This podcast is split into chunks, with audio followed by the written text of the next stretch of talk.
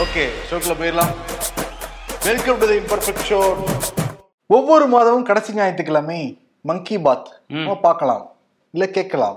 கேட்கலாம். கேட்கலாம். பார்க்க முடியாது மங்கி பாத்தை பட் கேட்க தான் முடியும். ஏன்னா மனதில் புரியாது. பட் பிஜேபிக்காரங்க மொழிபெயர்த்து அதை வந்து ஒளிபரப்புவாங்க அதற்கு பிறகுதான் ஓகே இதெல்லாம் பேசியிருக்காரா? மனசை திறந்து அப்படின்னு நம்ம வந்து கேட்டுட்டு நம்ம நேரிட்ட சொல்லுவோம். அதே மாதிரி நேத்த மனசை திறந்து வச்சு பிரதமர் மோடி நிறைய விஷயங்களை பேசியிருக்காரு. அதுல எல்லாரும் எதிர்பார்த்த அந்த ஒரு விஷயம் நமக்கு முன்னாடி அதை பத்தி பேச மாட்டாருன்ட்டு. நேத்து அதை பத்தி பேசவே இல்லை. ஆனா இது பிரான்ஸ் போனப்ப நூறு வயது பாட்டிமா சார்லட்டுங்கிற ஒருத்தவங்க மீட் பண்ணாங்களாம். அந்த லேடி வந்து யோகா டீச்சரா அவங்களுடைய ஹெல்த்துக்கு காரணம் என்னன்னா யோகா தான். அதனால நம்ம யோகாவை வந்து பின்பற்றணும் அப்படின்ட்டு யோகாக்கெல்லாம் அம்பாசிட்டரா மாதிரி தான் பேசிக்கிட்டு இருந்தாரு. இதெல்லாம் ஓகே ஏன் பேச வேண்டிய விஷயத்த பேச மாட்டேங்கிறார் அப்படின்னு எதிர்பார்த்துக்கிட்டு இருக்கிறப்ப. இன்னொரு டாஸ்க் ஒன்று வந்து கொடுத்துருக்காரு. ஓகே என் மக்கள் என் மண் அப்படின்னு சொல்லிட்டு அண்ணாமலை இங்க ரூட் எடுத்து போயிட்டு இருந்தாருன்னா. டெல்லியில இருந்து அங்க ரூட் எடுத்திருக்காரு. என் மண் என் தேசம்ங்கிற தலைப்புல பிரதமர் மோடி. ஓ அவரும் என் மண் என் தேசமா? ஆமா. அதுல வந்து ஒரு டாஸ்க் என்னன்னா. அம்ருதா கலசம் ஒரு யாத்திரை போக போறாங்கன்னா அதுல நாடு முழுக்க ஏழாயிரத்தி இரநூறு அந்த ஒரு சின்ன பானையில் எடுத்துட்டு வரணுமா? அது கூட மரக்கன்றுகள் மண்கள்லாம் எடுத்துட்டு வந்து அந்த போர் நினைவு சின்னத்துக்கு பக்கத்துல எல்லாத்தையும் கொட்டிடணுமா? கொட்டினதுக்கு பிறகு மண்ணும் செடிகள் எல்லாத்தையும் நம்ம பிரிச்சு எடுத்து இந்தியா முழுவதும் மரக்கன்றுகளை நடணும் அப்படிங்கிற ஒரு டாஸ்க் வந்து அதுல செயல்படுத்த போறாராம். அது அங்கேயே கொட்டணும். டைரக்டாவே நட்டுடலாம்ல எல்லா இடங்களும் நட்டலாம் ஆ. பட் சொல்லணும்ல. எல்லாத்தையும் எடுத்துட்டு வரணும்ல. சரி ஓகே. அந்த தமிழ்நாடு ரெஃபரன்ஸ் எடுத்து எப்பயும் பேசுவார்ல. சரி இந்த வாட்டி ராமநாதபுரத்துல இருந்து ஏதாவது பேசுவாரு அப்படின்னு எல்லாரும் எதிர்பார்த்தாங்க. ஆனால் கோவை சேர்ந்த ஒருத்தரை பத்தி பேசியிருக்காரு. அந்த வடவள்ளி பகுதியை சேர்ந்த ஓவியஸ் ஓவியர் சுரேஷ் ராகவன் அவரை பத்தி தான் பேசியிருக்காரு. அவர் என்ன பண்ணிட்டு இருக்காருன்னா அந்த அழிந்து வர தாவரங்கள் அப்புறம் அந்த உயிரினங்கள் பத்திலாம் அதெல்லாம் வரைஞ்சு அதை ஆவணப்படுத்திட்டு இருக்காரு. ஸோ அதை பத்தி வந்து அவரோட முயற்சி ரொம்ப சிறப்பானது அப்படின்னு சொல்லி அந்த சுற்றுச்சூழல் வந்து நம்ம பாதுகாக்கணும்னு அதோடையும் சேர்த்து அவரை பாராட்டி பேசியிருந்தாரு பிரதமர் மோடி. பாருங்க அழிந்து வரும் உயிரினங்களை ஒருத்தர் வரைவரை பத்தி தெரிஞ்சிருக்கு மோடிக்கு. கோவில் ஒருத்தர் இருக்காரு ஒரு மனிதர் இருக்காருன்ட்டு. பட் நார்த் ஈஸ்ட் தெரியாம போயிடுச்சு. அங்க எவ்வளவு அழிவுகள் பேரழிவுகள் ஏற்பட்டுட்டு இருக்கு பட் அதை பத்தி அவர் பேசல. ஆனா வந்து அவருக்கு ஒரு விருது கொடுக்குறாங்க. நாளைக்கு வந்து பூனே வராரு இதுக்காக அதை வாங்கிக்கிறதுக்காக. பால கங்காதர திலகரோட நினைவு தினம் நாளைக்கு. அதை ஒட்டி முன்னாடியே நம்ம ஷோல சொல்லியிருந்தோம். அந்த லோகமானிய திலகர் விருது கொடுக்குறாங்கன்னு. ஸோ அதுக்கு வந்து நாளைக்கு பூனே வராரு. அங்க என்ன பண்றாங்க? தேசியவாத காங்கிரஸ் இருக்காங்கல்ல அதாவது எதிர்க்கட்சி கூட்டணியில இருக்கிற சரத்பவாரோட அந்த தேசியவாத காங்கிரஸ். அவங்க வந்து ஒரு ப்ரொட்டஸ்ட் பண்றாங்க. அவங்களும் சில சமூக அமைப்புகளும் சேர்ந்து கருப்பு கொடி போராட்டம் மோடி இங்க வர்றதுக்கு எதிர்ப்பு தெரிவிச்சு. ஆனா அந்த லோகமானிய திலகர் விருது வழங்குற விழால சரத்பவார் கலந்துக்கிறாரு. ஆனா இதை வச்சு அங்க கேட்கும்போது அவங்க என்ன சொல்றாங்கன்னா தேசியவாத காங்கிரஸ்ல இல்ல இல்ல அவர் வந்து நாங்க இந்த விருது வாங்க வரக்கூடாது அப்படின்லாம் எதிர்க்கல. பட் எல்லா இடத்துக்கும் போறாரு. மணிப்பூருக்கு போய் அங்க ஒரு மதிப்பளிச்சு போலையே அப்படிங்கிறதுக்காக தான் இந்த எதிர்ப்பை காட்டுறோங்கிற மாதிரி அவங்க விளக்கம் சொல்லியிருக்காங்க. இரட்டை நிலைப்பாடு இரட்டை நிலைப்பாடு நம்ம கேள்விப்பட்டிருக்கோம். பட் இந்த மாதிரி கேள்விப்பட்டதுல வெளியில வந்து கருப்பு கொடி இதே உள்ள வந்தா வெள்ளக்கொடி. என்னங்க இது? உள்ள தலைவர் மேல எனக்கு இன்னும் சந்தேகம் அதிகமாகுது. ஆகுது. ஆனா அவர் புறக்கணிப்பாரா? ஒருவேளை எதிர்க்கட்சி கூட்டணியில் இருக்காருன்னா அதை புறக்கணிப்பாரா? அதெல்லாம் வாய்ப்பே இல்லப்பா. என்னப்பா அவரு. ஆனா இந்தியா கூட்டணி தான் இன்னும் இருக்காரு. ஆனா இந்தியா கூட்டணியை சேர்ந்த மொத்தம் இருபத்தாறு கட்சிகள் அதுல இருபத்தோரு எம்பிகள் மணிப்பூர் போயிருந்தாங்க. அதுல தமிழ்நாட்டை சேர்ந்த கனிமொழி திருமாவளவன் அப்புறம் ரவிக்குமார் போன்றவங்களும் அந்த இருபத்தோரு எம்பிக்கள் அடக்கம். மணிப்பூர்ல போய் ரெண்டு நாட்கள் அந்த முகாம்கள் எல்லாம் போய் தங்கி பார்த்தாங்க. அதற்கு பிறகு கவர்னர் அனுஷியா வந்து சந்திச்சு ரெக்வஸ்ட் வச்சிருக்காங்க. எண்பத்தொன்பது நாட்களாயும் இன்னும் வன்முறைங்கிறது பல இடங்கள்ல நீடிச்சுக்கிட்டு தான் இருக்கு. அமைதி நல்லிணக்கமும் திரும்பவே கிடையாது. இது மாநில அரசோட தோல்விதான். தயவு செஞ்சு நடவடிக்கை எடுங்கன்னு சொல்லிட்டு ரெக்வஸ்ட் வந்து கொடுத்துருக்காங்க. அதே மாதிரி நீங்க நாடாளுமன்றத்துல பேச வந்தப்ப வழக்கம் போல இன்னைக்கு மக்களவை முடக்கப்பட்டிருக்கு. எதுக்கு நாடாளுமன்றம் நடத்துறாங்கன்னே தெரியலப்பா. ஆமா மாநிலங்களவையும் முடங்கி இருக்கு ஆனா மத்திய அமைச்சர் பியூஷ் கோயல் இருக்கார்ல அவர் வந்து மதியம் ரெண்டு மணிக்கு அந்த நூத்தி எழுபத்தாறாவது விதியின் கீழே நம்ம குறுகிய கால விவாதம் பண்ணலாம் மணிப்பூரை பத்தின்னு சொல்லி எதிர்க்கட்சிகளுக்கும் அழைப்பு விடுத்தாரு. எதிர்க்கட்சிகள் என்ன சொன்னாங்கன்னா இருநூத்தி அறுபத்தேழாவது விதியின் கீழே முழுமையா மணிப்பூரை பத்தி தான் பேசணும். ஏன்னா மணிப்பூர் தான் இப்ப முதன்மை நம்ம நாட்டிலேயே அவ்வளோ பிரச்சனை நடந்துட்டு இருக்கு. அதை பத்தி பேசணும் பிரதமரும் அதுக்கு பதில் சொல்லணும் அப்படின்னு சொல்ல ரெண்டு தரப்புக்கும் அமளி ஏற்பட்டு மாநிலங்களவை மக்களவை வந்து அப்படியே முடங்கி இருக்குது ஸோ தொடர்ச்சியாக ஒன்பது நாட்களுக்கு மேலே இதே நிலைமை தான் அப்புறம் இன்னொரு விஷயம் மகாராஷ்டிரா பற்றி பேசணும்ல. அங்கே ஒரு கொடூரமான சம்பவம் வந்து நடந்திருக்கு. அந்த மும்பை ஜெய்ப்பூர் எக்ஸ்பிரஸில் ரயில்வே போலீஸ் ஃபோர்ஸ்லேருந்து சேத்தன் சிங் அப்படிங்கிற ஒரு நபர் வந்து கான்ஸ்டபிள் இவர். இவர் அது பாதுகாப்பு டியூட்டியில் இருந்திருக்காரு. இவரோட திலக் ராம் அப்படிங்கிற ஒரு அசிஸ்டன்ட் சப் இன்ஸ்பெக்டரும் அதில் இருந்திருக்கிறாரு. இவங்க ரெண்டு பேருக்கும் இடையில வாக்குவாதம் ஏதோ ஏற்பட்டதா சொல்றாங்க.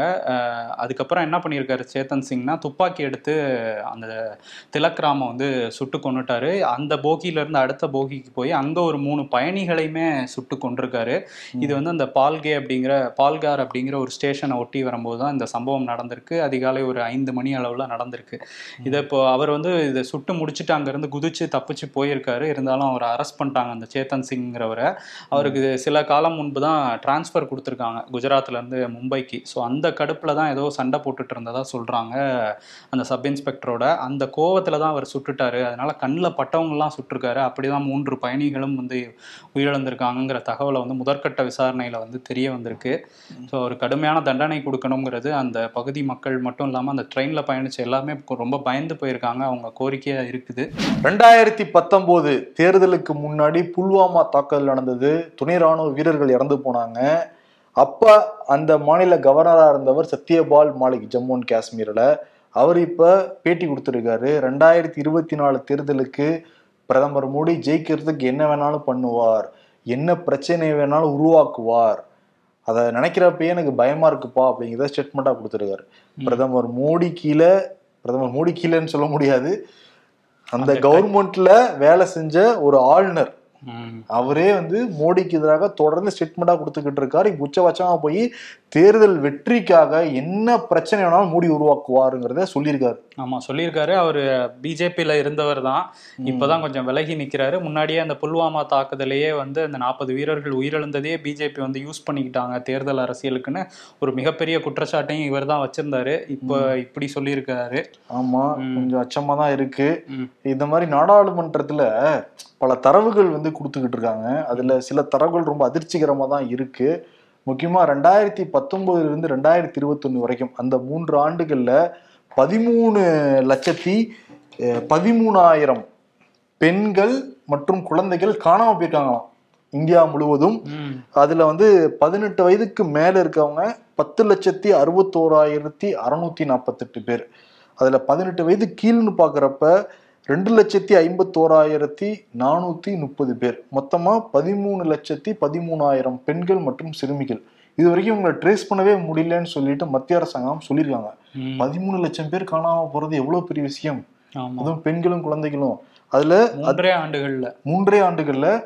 அதுக்கப்புறம் முதல் இடம் பார்க்குறப்ப மத்திய பிரதேசம் தான். அங்க ஒரு லட்சத்தி அறுபதாயிரத்தி நூத்தி எண்பது பெண்கள் காணாம போயிருக்காங்க. முப்பத்தி எட்டாயிரத்தி இருநூத்தி முப்பத்தி நாலு சிறுமிகள் வந்து அங்க காணாம போயிருக்காங்க.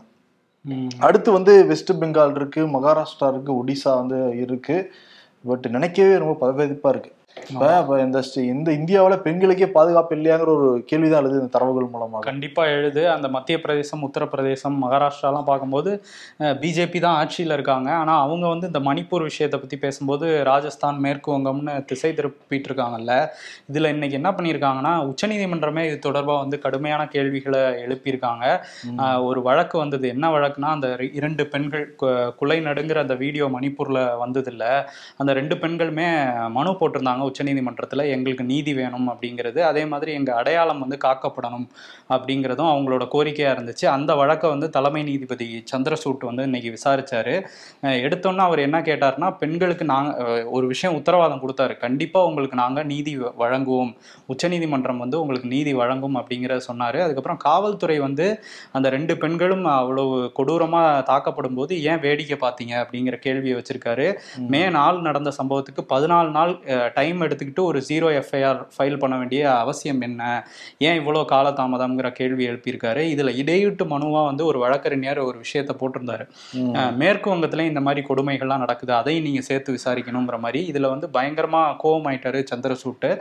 அவர் என்ன சொல்லியிருக்காருன்னா நாடு முழுவதும் வந்து பெண்களுக்கு எதிரா- எதிரான வன்முறை வந்து நடந்துட்டு இருக்கு கண்டிப்பா அதை விசாரிக்கணும். ஆனா வந்து மணிப்பூர்ல நடக்கிறது இதுவரை நிகழாத ஒரு விஷயம் ஒரு கொடூரம் தான் அங்க நடந்திருக்கு. அதை விசாரிச்சுட்டு தான் மத்ததெல்லாம் பார்க்கணும் பார்க்கணும் நாங்க. இது வந்து இன ரீதியான மோதல் வேற. இது அதனால வேற எதோடையும் கம்பேர் பண்ணாதீங்கிறத சொல்லியிருக்கு உச்சநீதிமன்றம். இன்னொரு விஷயம் என்னன்னா மத்திய அரசு மூன்று மாதம் வந்து அவகாசம் கேட்டிருக்கதா ஒரு தகவல் வந்து வெளியாயிருக்கு. அதாவது இந்த வழக்கை வந்து விசாரிக்கிறதுக்கு. ஏற்கனவே ரெண்டு மாசம் லேட்டு மே நாலாம் தேதி நடந்த சம்பவம். இதுல இன்னும் மூணு மாசம்னா மக்கள் மறந்துருவாங்கன்னு நினைக்கிறாங்களா என்னன்னு தெரியல. ஆட்சியை கொஞ்சம் முடிச்சிடலாம் நினைக்கிறாங்க. அடுத்த டைம் வந்துட்டோம்னா எல்லாமே கண்ட்ரோல் எடுத்துடலாம்ல. தமிழ்நாடு பாஜக தலைவர் அண்ணாமலை அந்த நடைப்பயணத்தை துவங்குறதுக்கு முன்னாடி தமிழ்நாடு ஆளுநர் ஆர் என் ரவியை மீட் பண்ணாரு. மீட் பண்ணப்ப பெரிய ட்ரங்க் பெட்டி எடுத்துட்டு போயிருந்தாரு. ஐயாயிரத்தி அறுநூறு கோடிக்கு ஊழல் பண்ணியிருக்கு டிஎம்கே இது வந்து ஃபைல்ஸ் டூ. இதுல நிறைய ஃபைல்ஸ்லாம் நாங்கள் அடுக்கி வச்சிருக்கோம். இது ஓப்பன் பண்ணி படிச்சு பாருங்க. அப்போ உங்களுக்கு தெரியும் எவ்வளவு ஊழல் பண்ணிருக்காங்கன்னு சொல்லிட்டு பாயிண்ட்லாம் எடுத்து கொடுத்துட்டு போயிருந்தார் அண்ணாமலை. எனக்கு என்ன சந்தேகம்னா ஆளுநர் வந்து அவர்கிட்ட பல மாதங்களா இருக்கிற அந்த பதிமூணு மசோதாக்கள் ஃபைலே படிக்காம வச்சிருக்காரு. இது வந்து ஆளுநர் கொடுக்கப்பட்ட தண்டனை இல்லவா இருக்கு அண்ணாமலை. ஆமா இதெல்லாம் படிச்சு பார்க்கணும்ல அவரு. ஆனா வந்து அவரே எனக்கு வேலை இல்லைங்க நான் சும்மா தான் இருக்கேங்கிற மாதிரி எல்லாம் பேசியிருந்தாரு. ஆமா. சரி இதை படிங்கன்னு சொல்லி கொடுத்திருக்காரு போல. ஆனா இவ்வளவு நாள். பவர் பாயிண்ட் பிரசன்டேஷன் பண்ணிட்டு இருந்தவர் ஆளுநர் கிட்ட பேப்பர் பிரசன்டேஷன் பண்ணிருக்காரு. ஆமாப்பா ஏதோ கோவப்படுறாருன்னு நினைக்கிறேன்ப்பா. ஆளுநர் ரவி மேல சம்திங் இருக்கு. ஏன்னா சொல்றப்ப அரசியல்லாம் பேசக்கூடாதுங்க அப்படின்லாம் கிளாஸ் வேற எடுத்தாப்ல இல்ல எடுத்தாரு. சில தினங்களுக்கு முன்னாடி. ஃப்ரீயா இருந்தா தானே நீங்க கிளாஸ் எடுப்பீங்க. இந்தா நான் கொடுக்குறேன் டாஸ்க்கு ஆனா அப்படியும் பே- பேசியிருக்காரு இப்ப ஆளுநர். ஆமா நேத்து ஒரு புத்தக வெளியீட்டு விழாவுல ஆளுநர் வந்து கலந்துக்கிட்டாரு ம், அதுல பேசுறப்ப திராவிடம் பற்றிய பேச்சு தான் பிரிவினை வந்து உண்டாக்குது. ஆயிரத்தி தொள்ளாயிரத்தி ஐம்பத்தி ஆறு சென்னை மாகாணம் இருந்தப்ப தெலுங்கர்கள் கர்நாடர்கள் எல்லா மலையாளர்கள் எல்லாரும் ஒன்னாதான் இங்க இருந்தாங்க. திராவிட திராவிடம் பத்திய பேச்சு தான் பிரிவினையை உண்டாக்குச்சுன்னு ஒரு பாலத்துக்கு போட்டிருக்காரு. உடனே டிஎம்கேல இருந்து இன்னைக்கு காலையில "ஏய், யாருப்பா திராவிடத்தை பத்தி பேசுனதுன்னு சொல்லிட்டு தங்கம் தென்னரசு என்டர் ஆயிட்டாரு. எங்களுக்கு இத பத்தி எல்லாம் கவலை கிடையாது. ஆளுநர் எதை பத்தி வேணாலும் வந்து பேசட்டும். உளறிக்கிட்டு இருக்கட்டும் அப்படின்ட்டு இருக்காரு ஆனா வந்து அவரு நன்றியும் சொல்லியிருக்காரு ஆளுநருக்கு. திராவிடம்ங்கிற அந்த வைரம் வந்து தமிழ் மக்கள் மனசுல மின்னிக்கிட்டே இருக்கிறதுக்கு வந்து ஆளுநர் ரவிக்கு தான் நாங்க நன்றி சொல்லணும்? அடிக்கடி அதை பத்தி பேசிட்டு இருக்காருன்னு இருக்காரு. அப்புறம் அந்த ராஜ்பவனை வந்து ஒரு தமிழ்நாடு அரசுக்கு எதிரான சதி திட்டம் தீட்டுற ஒரு இடமா தான் அவர் யூஸ் பண்ணிட்டு இருக்காரு அப்படின்னும் தங்கம் தென்னரசு சொல்லியிருக்காரு. பேசியிருக்காரு ஆனா அதெல்லாம் காதுல வாங்க மாட்டாங்க அப்படின்னு சொல்றாங்க டிஎம்கே காரங்க ஆ. ஆனா திராவிடத்தை பத்தி ஏதாவது சொல்லிட்டாங்கன்னா உடனே மயக்க பிடிச்சிடுறது இப்ப நாளைக்கு வரும் முரசொலி வரும்.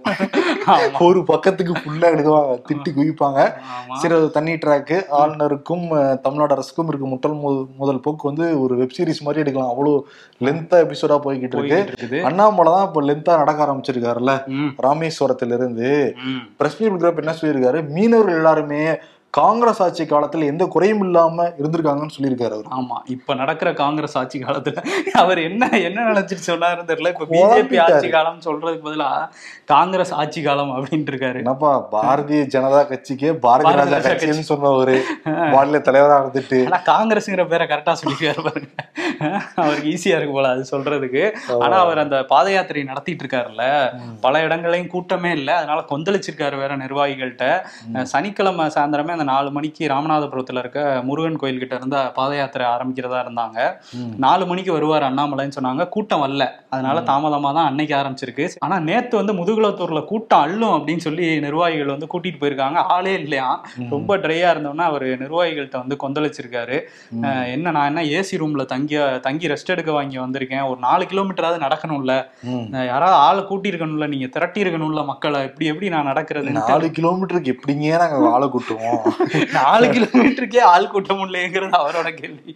நாலு கிலோமீட்டர்னா ரொம்ப டிஸ்டன்ஸுப்பா ஏதோ ஐநூறு மீட்டர்னா கூட்டலாங்க. ஓ அந்த- மாதிரி சொல்றீங்களா? அதான் வந்து ஏற்கனவே மனநிலை எப்படி இருக்குன்னா நம்ம நடப்போம். நாலு கிலோமீட்டருக்கும் இருபுறங்களிலும் மக்கள் அவங்க பூத்துவோம் நடந்து போலான்னு நினைச்சுக்கிட்டு இருக்காரு. நினைச்சிட்டு இருக்காரு. ஆனா அது நடக்கல. அது வந்து இன்னொன்னு என்னன்னா அந்த பஸ் வேற சொல்லிட்டு இருக்காங்கல்ல பஸ்ல தான் பாத யாத்திரையே போக போறாரான்ட்டு. இப்ப நாலு கிலோமீட்டராவது நடக்கலாம்னு நினைச்சா அதையும் விட மாட்டேங்கிறீங்களேங்கிற கோவத்துல தான் பேசியிருக்காரு. இன்னொரு அந்த பஸ்ல வந்து திருவள்ளுவரோட அந்த புகைப்படம் வந்து ஃபிளிப் பண்ணி வச்சிருந்தாங்க. அது மட்டும் இல்லாம காவி சாயம்லாம் பூசியிருந்தாங்கல்ல இதுக்கு பயங்கர எதிர்ப்பு வந்தோடனே இப்ப அதை நீக்கிட்டாங்க நம்மளே சொன்னோம்ல நம்ம சொன்னோம் அதை நீக்கிட்டாங்க இப்ப. ஆனா வந்து கூட்டம் தான் கொஞ்சம் சேர்க்கறது கஷ்டப்பட்டுட்டு இருக்காங்க. அது கஷ்டம் இல்ல கூட்டணி கட்சிகள்லாம் அதுக்கு தான் கூப்பிட்டுருக்காரு. ஏடிஎம்கே வாங்க எல்லாரும் வாங்க எல்லா கட்சியில இருந்து ஆள் அனுப்பி எடப்பாடி- அதிமுகனா இங்க இப்ப அதிமுக வந்து எடப்பாடி பழனிசாமி சார்பாக ஆர்பி உதயகுமார். பிறந்தநாள் ஃபங்க்ஷன் கூட தியாகம் பண்ணிக்கிட்டு அமித்ஷா விழாவில் போய் கலந்துக்கிட்டார் ஆர்பி தேவகுமார். அமித்ஷா வந்ததுனால போய் கலந்துக்கிட்டாரு. ஆமா இப்ப நீ ஜெயக்குமார் என்ன பேசியிருக்காருன்னா அமித்ஷா பேசினப்ப என்ன சொன்னாரு? நாங்க வந்து எம்ஜிஆர் ஜெயலலிதா ஏழைகளுக்கான நலத்திட்டங்களை மீட்டுருவாக்கம் பண்றது அந்த பயணம்னு சொல்லியிருந்தாருல.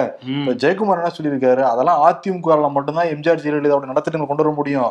வேற எந்த கட்சியும் கொண்டு வர முடியாதுன்னு அவர் சொல்லியிருக்காரு. சொல்லி கிட்டத்தட்ட பிஜேபி வேற தான் பேசியிருக்காரு. அதே மாதிரி கேபி முனுசாமி எனக்கு என்ன சொல்லியிருக்காருன்னா தமிழ்நாட்டுல தேசிய கட்சிகள் ஆட்சியை பிடிக்கணும்னா மேல சென்ட்ரல் ஆட்சியை பிடிக்கணும்னா இங்க திராவிட கட்சிகளோட உதவி தேவை. இவங்க உதவி இல்லாம ஒண்ணும் பண்ண முடியாது அப்படின்னு சொல்லிட்டு பிஜேபி ரெண்டு பேருமே இங்க பாரு என் தயவுல தான் நீ வாழ்ந்துகிட்டு இருக்க. ஒழுங்கா இருந்துக்கோங்கிற ஸ்டேஜ்ல தான் பேசிட்டு இருக்காங்க. மூத்த அமைச்சர்கள் முன்னாள் அமைச்சர்கள். ஆமா பேசிக்கிட்டு இருக்கிறாங்க. ஆமா. ஆனா அண்ணாமலை என்ன நினைச்சிட்டாரு? ஓகே. அதிமுக தான் இருக்குல்ல அதிமுக கட்சிக்காரங்களும் வருவாங்க அந்த கூட்டத்துக்கு. நம்ம ஸ்கோர் பண்ணிலாம் நினைச்சா என்ன பண்றாங்கன்னா அங்க இருக்க மாவட்ட செயலாளர்கள். இங்க பாரு அடிச்சு கூட கூப்பிடுவாங்க பணம் கொடுத்து கூப்பிடுவாங்க. போயிடக்கூடாது அந்த பாத யாத்திரைக்கு. இல்ல, அதுதான் எடப்பா- இன்ஸ்ட்ரக்ஷன் போய்கிட்டு இருக்கான். எடப்பாடி என்ன நினைச்சிருப்பாரு? இவர் இமேஜ பூஸ்ட் பண்ண நம்ம ஆளுங்களையும் அனுப்பணும் அப்படிங்கிற மைண்ட் என் இமேஜே நான் பூஸ்ட் பண்ணிக்க முடியல. இதுல உங்களுக்கு வேற ஆள் அனுப்பணுமாங்கிற ரேஞ்சில தான் இருக்காங்க. ஆனா வந்து முன்னாள் அமைச்சர்களை பத்தி சொன்னீங்கல்ல முன்னாள் முதலமைச்சர் மூன்று முறை முன்னாள் முதலமைச்சரா இருந்த வேற சொல்லி சொல்லி ஏப்பா கஷ்டப்படுத்துற? அவர் அவர் ஷோ பாப்பாராம்ப்பா அப்படியா? கஷ்டப்படுவார் அப்புறம். இத வேற இந்த பசங்க சொல்லி சொல்லி நம்மளுக்கு இல்ல அவரே. சொல்றது தானே அதைத்தானே நம்மளும் சொல்றோம். அவர் வந்து நாளைக்கு அந்த திமுக அரசை கண்டிச்சு ஒரு ஆர்ப்பாட்டம் நடத்துறாரு. எதுக்காக அப்படின்னா கொடநாடு வழக்க சீக்கிரம் விசாரிக்கணும் அப்படிங்கறது அவரோட கோரிக்கை. இந்த இதுல வந்து டிடிவி தினகரனும் கலந்துக்கிறாரு. தேனியில நாளைக்கு காலையில ரெண்டு பேரும் ஒரே மேடையில 22 ஆண்டுகள் கழிச்சு ஒரே மேடையில வந்து சந்திக்கிறாங்க. திமுக அரசுக்கு எதிராக போராட போறாங்க. சரி கூட்டம் கொடுப்போம் அங்கேயாவது. அங்கே கூட்டுறது கொஞ்சம் கஷ்டம் தான் நினைக்கிறேன். ஆனா வந்து பாத்தீங்களா இவர் வந்து தேனியில நாளை காலையில ஓபிஎஸும் டிடிவியும் போராட்டம் நடத்துறாங்க. இன்னைக்கு தேனியில நாங்க கூட்டம் போடுவோம்னு அதிமுக போய் கூட்டம் போட்டிருக்காங்க. மூத்த அமைச்சர்கள் ஆகஸ்ட் இருபது வந்து அவங்க மாநாடு கூட்ட போறாங்கல்ல. அது மதுரையில தானே அதுக்கு தேனியில அது போடுவோம்ப்பா. இன்னைக்கு வந்து மத- தேனியில போட்டுருக்காங்க தென்காசியில போட்டுருக்காங்க. எல்லாம் ஆட்கள் கூட்டிட்டு வரணுமா? அதான் எடப்பாடி வேற குடும்பம் குடும்பமாக வரணும்னு இருக்காருல்ல வீட்டு காட்டுறதுக்காக. ஓகே. அன்னைக்கு ஆகஸ்ட் இருபது அண்ணாமலை நீங்க நடைபயணம் போகாம இருக்கிறது நல்லது. ஏன்னா அதிமுக வர்ற ஒரு நாலஞ்சு பேர் அன்னைக்கு வர மாட்டாங்க ஆப்சன்ட் ஆயிடுவாங்க ஓ அப்ப நாலஞ்சு பேர் வராங்களா அதிமுக இருந்து கூடப்பா வாப்பா ஃப்ரெண்ட்ஸ் பா கூடுவாங்கல்ல. தக்காளி விலை. நேத்தெல்லாம் வந்து இருநூறுவாயை தாண்டி போய்கிட்டு இருக்கு தமிழ்நாட்டுல. இந்த ஜூலை ஒண்ணுல இருந்து முப்பத்தொன்னு வந்துருச்சு. இது வரையும் நூறு ரூபாய் கீழே வரவே இல்லை தக்காளி. நூத்தி ஐம்பது நூத்தி நாற்பது அப்படி ரேஞ்சில் இருந்துச்சு.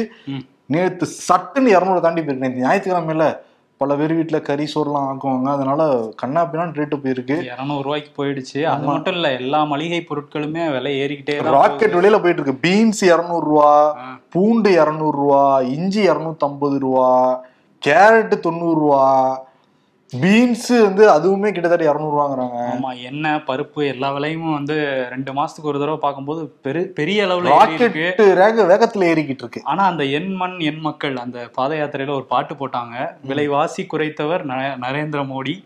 வேலை வாய்ப்பு ஏற்படுத்தி தந்தவர் நரேந்திர மோடின்ட்டு. ஆனா அதெல்லாம் எங்க இருக்குன்னு தான் நம்ம தேடணும்னு நினைக்கிறேன். ஒரு ரெண்டு கோடி பேருக்கு வேலை வாய்ப்புன்னு பிரதமர் மோடி. எங்க இருக்கு? இப்பதான் தக்காளி இருநூறு ரூபா தொடரப்ப எப்படி கூச்சமே இல்லாம விலை குறைத்தவர் நீங்க போடுறீங்கன்னு தெரியல. பாட்டு முன்னாடி எழுதுனது ப்ரோ பாட்டு கொஞ்சம் அவசரப்பட்டு முன்னாடி எழுதிட்டாங்க. எழுதிட்டாங்கடா இப்ப கரண்ட் சுச்சுவேஷனுக்கு ஒத்து போகல இல்ல ஆஃப் பண்ண வேண்டியதானே? ஆமா அது எப்படி அவரு அந்த பாட்டு ரெடி பண்ணிட்டோம் போட்டு இன்னொரு பழைய படம் தானே ஞாபகம் வருது. சில ராசைக்கும் தேவைக்கும் ஊரார் கால் பிடிப்பார். ஒரு மானம் இல்லை ஒரு ஈனம் இல்லை எப்போதும் வால் பிடிப்பாரா ஞாபகம் வருது எனக்கு. ஆனா இந்த பாட்டு நீங்க சொன்னோன்னே எனக்கு டக்குன்னு ஒருத்தர் ஞாபகம் வந்தாரு. சரி சில பேருக்கு ஆடியன்ஸ் கூட அந்த அவர் மூஞ்சி ஞாபகம் வந்திருக்கலாம். ஆமா. ஓகே அதே மாதிரி இன்னைக்கு என்எல்சி அந்த வழக்கு விசாரணை ரொம்ப காரசாரமா போய்கிட்டு இருக்கு. நீதிபதி சரா மாதிரியாக என்எல்சி நிறுவனத்தை எதிர்த்து வந்து கேள்வி கேட்டுக்கிட்டு இருக்காரு.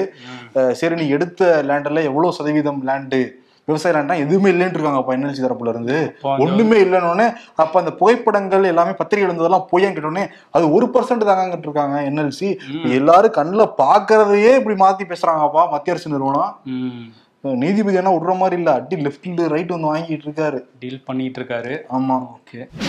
ஐநூத்தி ஐம்பது நாட்களை கடந்து அந்த உக்ரைனும் ரஷ்யாவும் போர் தொடுத்துக்கிட்டு இருக்காங்க. உக்ரைனுக்கு ஆயுதங்கள் சப்ளை பண்றது எல்லாமே அமெரிக்கா தான் நேற்று வந்து உக்ரைன்ல இருந்து மாஸ்கோ ரஷ்யாவோட தலைநகரம். அங்க மூன்று ட்ரோன்கள் வந்து பறந்துருக்கு. ஐநூறு கிலோமீட்டர் தொலைவில் இருக்கு மாஸ்கோ. இத்தனையும் உக்ரைனுக்கும் மாஸ்கோவுக்கும் அதுல வந்து ஒரு ட்ரோன் வந்து அந்த வர்த்தக கட்டிடத்து மேல இடிஞ்சிருக்கு.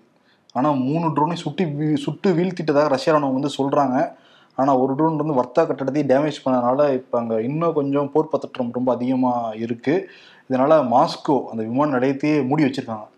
மூடியிருக்காங்க. ஜெலன்ஸ்கி வேற இது வந்து ரஷ்யாவுக்கு எதிரான போரா வந்து திரும்பிருச்சு அப்படின்லாம் பேசிட்டு இருக்காரு ஸோ இன்னும் சீரியஸா போகும் போல தெரியுது.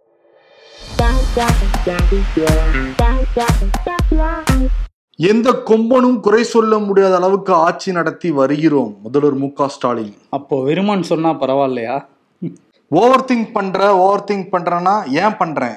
நீ ஒழுங்கா பிடிச்ச வேலைக்கு போய் நிம்மதியா தூங்குனா நான் ஏன் ஓவர் திங்க் பண்ண போறேன் அப்படின்னு சொல்லிட்டு மூளையே நம்ம கிட்ட பேசுதான்.